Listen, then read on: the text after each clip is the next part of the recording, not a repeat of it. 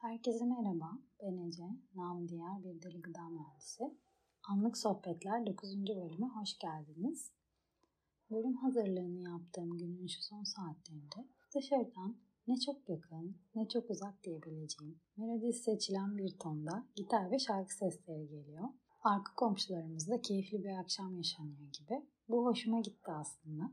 Oturduğumuz yer biraz şehrin dışında kalıyor bizim. Sakinliğini sevdiğimiz için buralara geldik.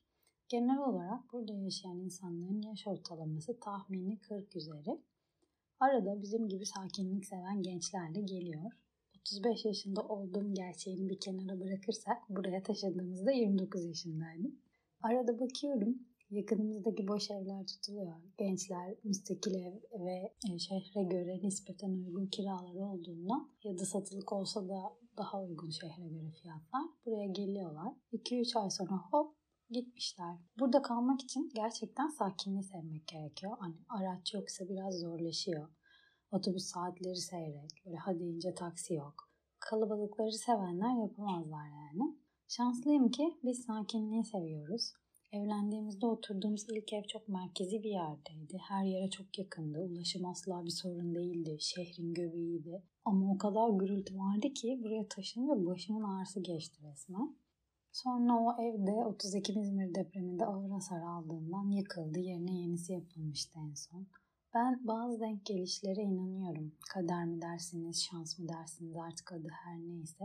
O zaman oradan taşınmak hem çok gözümde büyümüştü hem çok istemiştim. Hep bahçeli bir evde yaşama hayalim vardı ama zordu. İşte burada araç yoktu, otobüsler daha seyrekti falan bir sürü hem negatif hem pozitif faktör. Ama bir karar verdik ve iki bin on yedi yılının sonunda bu eve geldik. Nitekim iki bin yirmide de İzmir depremi oldu bildiğiniz üzere. altı yıldır ilmek ilmek yaşanmışlık doldurduk bu eve. Doldurmaya devam ediyoruz. Oğlum bu evde doğdu. İlk adımlarını bu evde attı.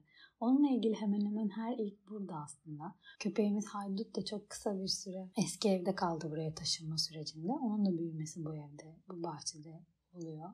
Yani bir gitar sesinden nerelere geldim ama bu gitar sesi bana biraz umut verdi. Artık buralarda da daha gençler var. Özellikle pandemi ve deprem sonrası buradaki evlere taşınma oranı arttı. İlk geldiğimizde çok fazla boş ev ve arazi vardı. Şimdi hem boş arazilerde ev yapılmaya başlandı hem de boş evler dolmaya başladı. Böyle daha fazla genç çift görmeye başladım. Otobüs sıklığı arttı. Süpermarketler gelmeye başladı. Cumartesi minik bir pazar bile kuruluyor artık. Yani burası da gelişmeye ve kalabalıklaşmaya başladı anlayacağınız. Yine de şehir merkezi kadar olamaz ne kadar da olsa da. Yani yine değişmeyen tek şey değişim oldu. Ben sakinliği seviyorum ama arada gürültü de severim. Genelde toplaşırız biz de arkadaşlarla, ailemizle. Mutlaka iki üç haftada bir birileri olur evde. Şimdi bu gitar sesini ve şarkılarla eğlendiklerini duyunca bizdeki gitar niye salonda duruyor? Neden hiç bahçede şöyle keyif yapmadık diye düşündüm. Yalan yok. Bir sonraki toplaşmada bir Akdeniz akşamları patlatmalıyız bence. Yani tabii evdeki gitar çalan kişi eşim olur kendisi. Öyle pek Akdeniz akşamları kişisi değil ama artık yapacağız bir şeyler. Biz genelde standart böyle bir listemizden sevdiğimiz şarkıları açarız fonda. Sesimizi bastırmayacak kadar. Sohbet, muhabbet, güzel zaman geçiririz. Bu gitar işini el atacağım bundan. Yani çünkü gerçekten çok hoşuma gitti. Koşup böyle komşularla tanışasım geldi o derece. Yeni taşındıkları için daha tanışmadım ben henüz. Velhasıl kelam, sakinlik iyidir ama arada coşmak değildir. Bu ara yaptıklarımdan biraz bahsedeyim. Sabahları bazen gerçekten kendimi zorlasam da artık beşte kalkıyorum. Bir haftadır buna spor da ekledim. Ya işte Leslie ile yürüyorum ya böyle bir zumba mumba yapıyorum. Böyle bulduğum birkaç videolar var. Sonra hızlıca bir duş ve o sırada kahvem oluyor. Sonra böyle duştan çıkınca o kahve kokusuyla mis gibi iniyorum aşağıya. Kahvemi alıyorum. Defterimin başına geçiyorum. Yaklaşık bir aydır bunu düzenli olarak her gün yapıyorum. Minimum üç sayfa her gün yazmaya çalışıyorum. En yazamadığım gün bir buçuk sayfa yazdım. Ama yine de yazdım. Sonrasında kitap okuma yapıyorum. Oğlum uyanana kadar artık kaç sayfa okursam kâr modunda. Bu yılın otuz ikinci kitabındayım. Benim için gayet güzel bir sayı. Bu kitaba, şimdi okuduğum kitaba hamileyken başlamıştım. Oğlan çocuk anneleri okumalı diye paylaşılmıştı. Merak etmiştim, kitabı alıp okumaya başladım. Ama o zaman yaklaşık iki ay vardı doğuma. Ama ben kırk gün önce doğurunca biraz erken doğum yapınca. Kitap e, böyle başından çok az bir şey okudum. Kalmıştı. Sonra da elim bir türlü gitmedi. Geçen gün elime geçti yine. İşte zamanı gelmiş demek ki bu sefer. Bayağı akıcı gidiyor. Hatta üçte ikisini bitirdim neredeyse.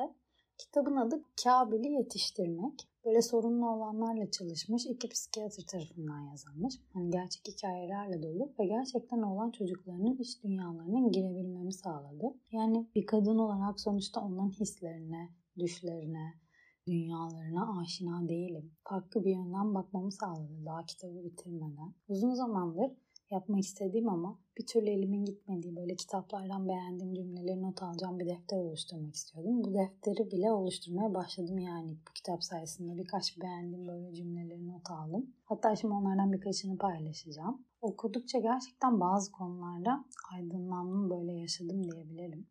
Hatta böyle biraz önce not aldığım bir konu bizim evde de aynı şekilde işlendi böyle ben şok okuyunca. Şimdi şöyle diyor kitapta. Aile içindeki yaygın tartışmalardan biri zorbalar tarafından rahatsız edilen oğlana ne tavsiye edileceğidir. Anneler şiddetin hiçbir şey çözüm olmayacağını söylerken babalar tereddüt etmeden on yaşındaki oğlana pisliğin suratına bir yumruk patlatmasını salık verir. Yumruğun zorbalardan kurtulmaya yetmeyeceğini kabul eder ama bu zaten önemli değildir. Size eziyet eden insanların yanından kafanızı eğip geçmeniz bir zayıflık göstergesidir. Kalıcı bir korkaklık hissi de herhangi bir darbeden daha büyük bir cezadır diyor. Şimdi bizim oğlan üç buçuk yaşında. Geçen sene kreşe başladı. Kreşte bir arkadaşı, yani bunların hepsi üç buçuk dört yaşındalar. Çocuklar yani. Bir gün bizim oğlanın kafasına işte bu arkadaşı yoğurt atmış yemekte. Çocuk bunlar kim bilir ne oynuyorlardı da ne oldu. Hani ne oldu dediğimde böyle bir net bir cevap alamıyorum oğlandan da. Neyse yani bana göre bu yaş için böyle birbirlerine bu tarz şeyler atmaları hani davranışsal olarak normal geliyor. Atıyorum kafasına böyle kaşıkla vursa şiddet var diyeceğim ama yani yoğurt atmış. Yani tabii ki önemli. Tabii ki çocuklar uyarılmalı ama hani böyle çok büyütülecek bir olay değil gibi gelmişti bana. Tabii ben psikolog veya bir çocuk gelişimci falan değilim. Onun için altyapısına ne dönüyor bilemem. Hani psikolojik olarak ne? Anne içgüdüsüyle söylüyorum bunları. İşte akşam eve geldiğinde ben bir daha böyle bir şey olduğunda öğretmenine söylemesine, öğretmenin gerekli şeyleri yapacağını söyledim. Babası da direkt sen de yarın git onun kafasına yoğurt at dedi. Şimdi bu kadın erkek beğeni farkı mı, anne baba farkı mı bilmiyorum. Ama bu kitaptaki örneği de okuyunca genel olarak bu tarz bir tepki veriliyor demek ki. Bana göre de şiddet hiçbir şey çözmez. Ama eşime göre bizim olan işte erken doğması ve sınıftaki arkadaşlarından da içinde böyle en küçüklerinden biri olduğu için fiziksel olarak da ufak olduğunda ezilmemek için kendisini korumayı öğrenmesi gerekirmiş. Yani eşim bana böyle söylüyor. Bilemiyorum Altan. Yani oğlan çocuğu hiç olmadığım için. Olaya bu açıdan bakınca tabii kendini korumayı öğrensin. Ama hani yoğurt atana yoğurt atmak yerine yoğurt atım esnasında onu önlesin. Yani ben bunu isterim. Burada şiddete şiddetle karşılık vermek yerine gelen şiddeti önleyip bir önleme. Yani bunu bu şekilde önlesin isterim. Tabi bu zamanla gelişecek bir şey herhalde bilmiyorum. Yani bu benim için çok yeni ve hiçbir şey bilmediğim bir konu yani bir çocuk yetiştirmek. Ne kadar kitap okursan oku, videolar izle. Her şeyi bildiğin sanıp hiçbir şey bilmediğin bir alan. Çünkü her çocuk ve her aile yapısı kendine özel. Yani yazanlarla uygulananlar bambaşka. Tabii ki hiç faydası yok diyemeyiz. Yazanlar sadece yol gösterici oluyor. Bu kitap da bana bu açıyı göstererek farklı bir yolu keşfetmeme olanak sağladı diyebilirim. Özellikle oğlan çocuklarının içinde yaşadıklarını dışarıya kız çocukları kadar vuramayışları. Hele ki hani bu kitap bir de yurt dışındaki çocuklarla yapılan terapileri anlatıyor. Bizim ülkemizdeki olan çocukların ve ataerkiyi düşünün. Ne kadar çok bastırılmış duygu var. Mesela not aldığım bir yeri daha okumak istiyorum. Oğlanlar bağırtı ve azar işitmekten hoşlanmıyor. Ama yaşamlarının büyük bölümü bundan ibaret. Oğlanlar kendilerine bağırılmasından duydukları acıyı genelde dışa vurmuyorlar. Çünkü oğlan olmak bunu gerektiriyor. Ancak acıtıyor işte. Yani hani bazen evet ya böyle hakikaten İşte bu dersiniz yani başka diyecek bir bulamazsınız. Bu bölümü okurken böyle hissettim. Yani tepki vermemeleri acıtmadığı anlamına gelmiyor ve bu tepkisizlik çok daha sonra şiddet olarak bizim karşımıza çıkabiliyor işte bu olanlarda. Bir de kitabın bir bölümünde şöyle bir alıntıya yer verilmiş. Onu da paylaşmak istiyorum. Hoyratça bir istismar ile incelikli bir istismar arasındaki fark, bir sopanın çürüten darbeleriyle yaralanmak ile bir okun zehirli ucuyla yaralanmak arasındaki farktır. Samuel Johnson diye birinin sözüymüş bu. Yani kısacası daha kitabı bitirmedim ama güzel kitap. Oğlan çocuğunuz varsa okumanızı ben de tavsiye ederim. Hatta bence kadınlar bu kitabı kesin okumalı. Yani oğlanlar büyüyüp eşlerimiz, arkadaşlarımız oluyor. Nasıl bir psikolojik ortamda büyüdükleri hakkında fikir verir. Evet, günlük rutinlerimde kitap okumada bittikten sonra artık evde olduğum için bir süre ve tercihen bu ayı evde geçirmek istiyorum. Okullar açılana kadar. Takdir edersiniz ki tüm günüm oğlanla geçiyor. Sürekli bir oyun, kitap, aktivite, yemek, arada çizgi film olası derken böyle günler geçiyor. yirmi Temmuz'dan beri evdeyim ve hayatımın farklı bir dönemindeyim diyebilirim. Farklı bir iş hayatı planım var. Yani şu an mevcutta olandan. Zaman ne gösterecek bilemiyoruz tabii ama hayallerim doğrultusunda da ufak ufak çalışmaya başladım. Biraz daha böyle kendime itici güç lazım. Gün içinde çok odaklanamıyorum olanla. Akşamları da başka şeyler böldü bu ara ama altyapı çalışmaları, ön araştırmalar falan başladım. Böyle bu çok güzel bir his.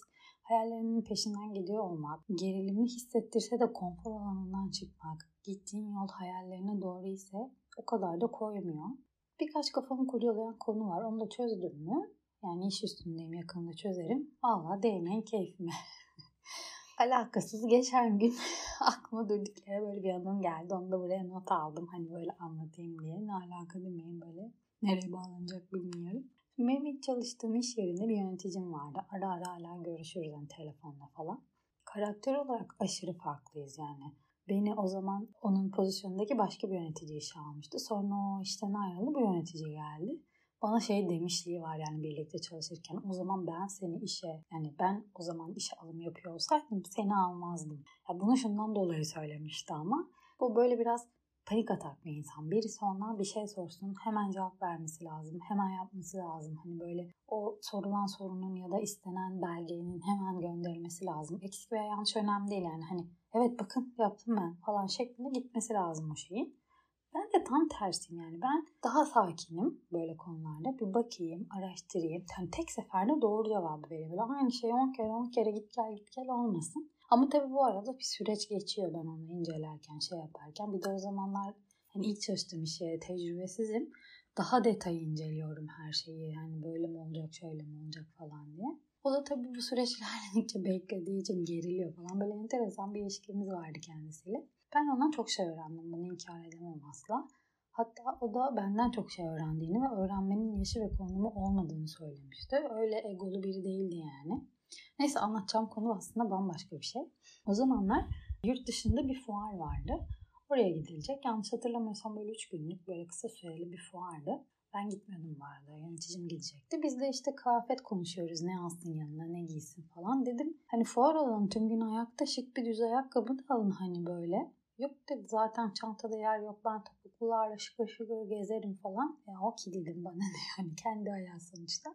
Dönüşte bilmem kaç euro verdiği e, babetlerle döndü. Çünkü ayakları şişmiş. Bakmış yani ertesi güne çıkamayacak daha ilk günden. Gidip böyle bir mağaza bulup babet alıp geldiğinde bunlara şu kadar euro verdim falan diye böyle şey yapmıştı. Sonra aynı olayı başka bir organizasyonda da yaptı. Herkes böyle yemekten sonra e, odalarına çekilip sportif giyin yani böyle şıkır şıkır kıyafetler çıktı, topuklular çıktı, rahat rahat eğlenelim diye topuklu e, şey sportif giyindik hepimiz. Ama hepimiz yani çok büyük bir organizasyondu. Bütün e, şirketler falan böyle kalabalık bir şeydi. O yani o an kendini öyle güzel hissettiği için bunu da şey yapmıyorum bu arada hani yadırgamıyorum. Öyle giyinmek isteyebilir. Bu çok normal bir şey yani herkes ne istiyorsa onu yapsın. O ama yüksek, yüksek topuklular böyle bunlarla o geceyi tamamladı ve tabii ayakları sonra yine of çok ağrıyor bilmem ne falan. Yani şimdi herkes istediğini giysin. Bir kere bununla gerçekten şeyim topuklu da giyersin. Ben de çok özeniyorum. Çok güzel ve çok keyifli duruyor. Ama biz fabrika kızıyız. Ben şahsen kendim özellikle düğünlerden düğünlere falan giymişliği olan bir insanım. Kendime ait öyle topuklu ayakkabım bile yok böyle arada teyzemden ödünç alırım lazım oldukça. Onu da gecenin sonuna asla getiremem. İlla böyle bir düz ayakkabıya, sandalete falan geçiş yaparım. Mezuniyetimde, üniversite mezuniyetimde gecenin sonunda ben tüm kordonu yalın ayak yürümüş insanım. Hani böyle yapamıyorum, zorlanıyorum ve kendimi biliyorum. E sen de yapamıyorsun yani. Kaç yaşına gelmişsin. Kendini tanıyor olman lazım. Bu inat niye? Benim kızdığım nokta bu. Yani tamam gecenin başında giy, öyle görünmek istiyorsun. Okey.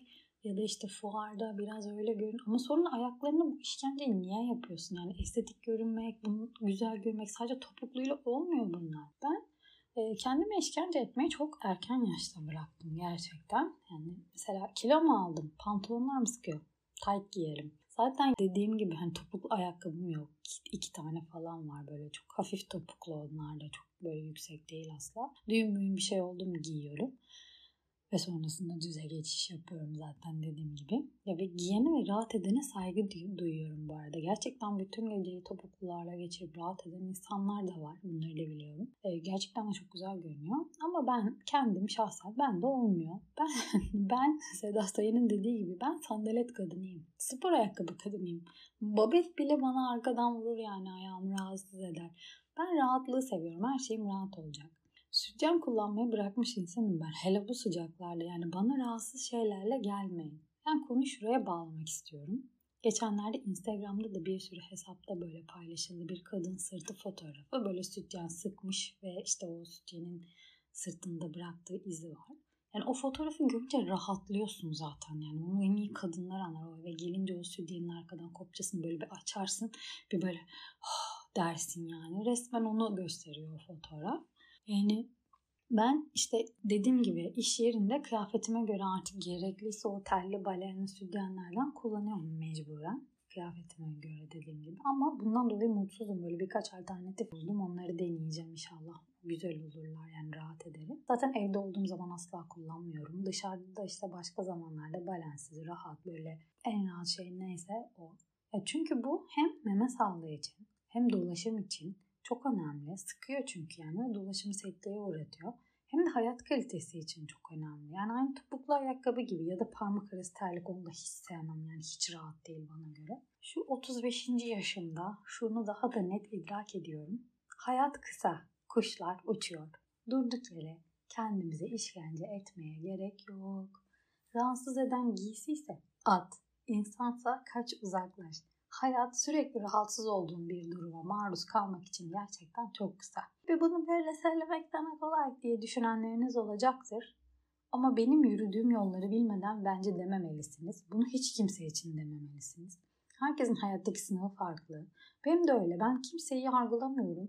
O nedenle işte böyle hani o neden öyle, bu neden böyle demiyorum yani. Bunu yaşayarak öğrendim. Biraz sağduyulu olup herkese olduğu gibi kabul etmek lazım. Kendi yapamadığımız şeylerin acısını yapabilenlerden çıkarmamalıyız. Kendimiz o isteyip de yapamadığımız şeyleri yapabilmek için ne yapmalıyızı bulmalıyız. Üf çok güzel cümle oldu.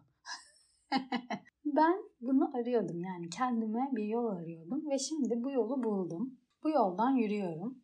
Bu yolu anarken etrafımda o kadar çok benim istediğim yoldan gidip benden önce oraya ulaşan insanlar oldu ki ben niye gidemiyorum falan diye. Öncelikle böyle hani o niye gidiyor diye değil bu arada. Ben niye gidemiyorum diye hep kendimi sorguladım.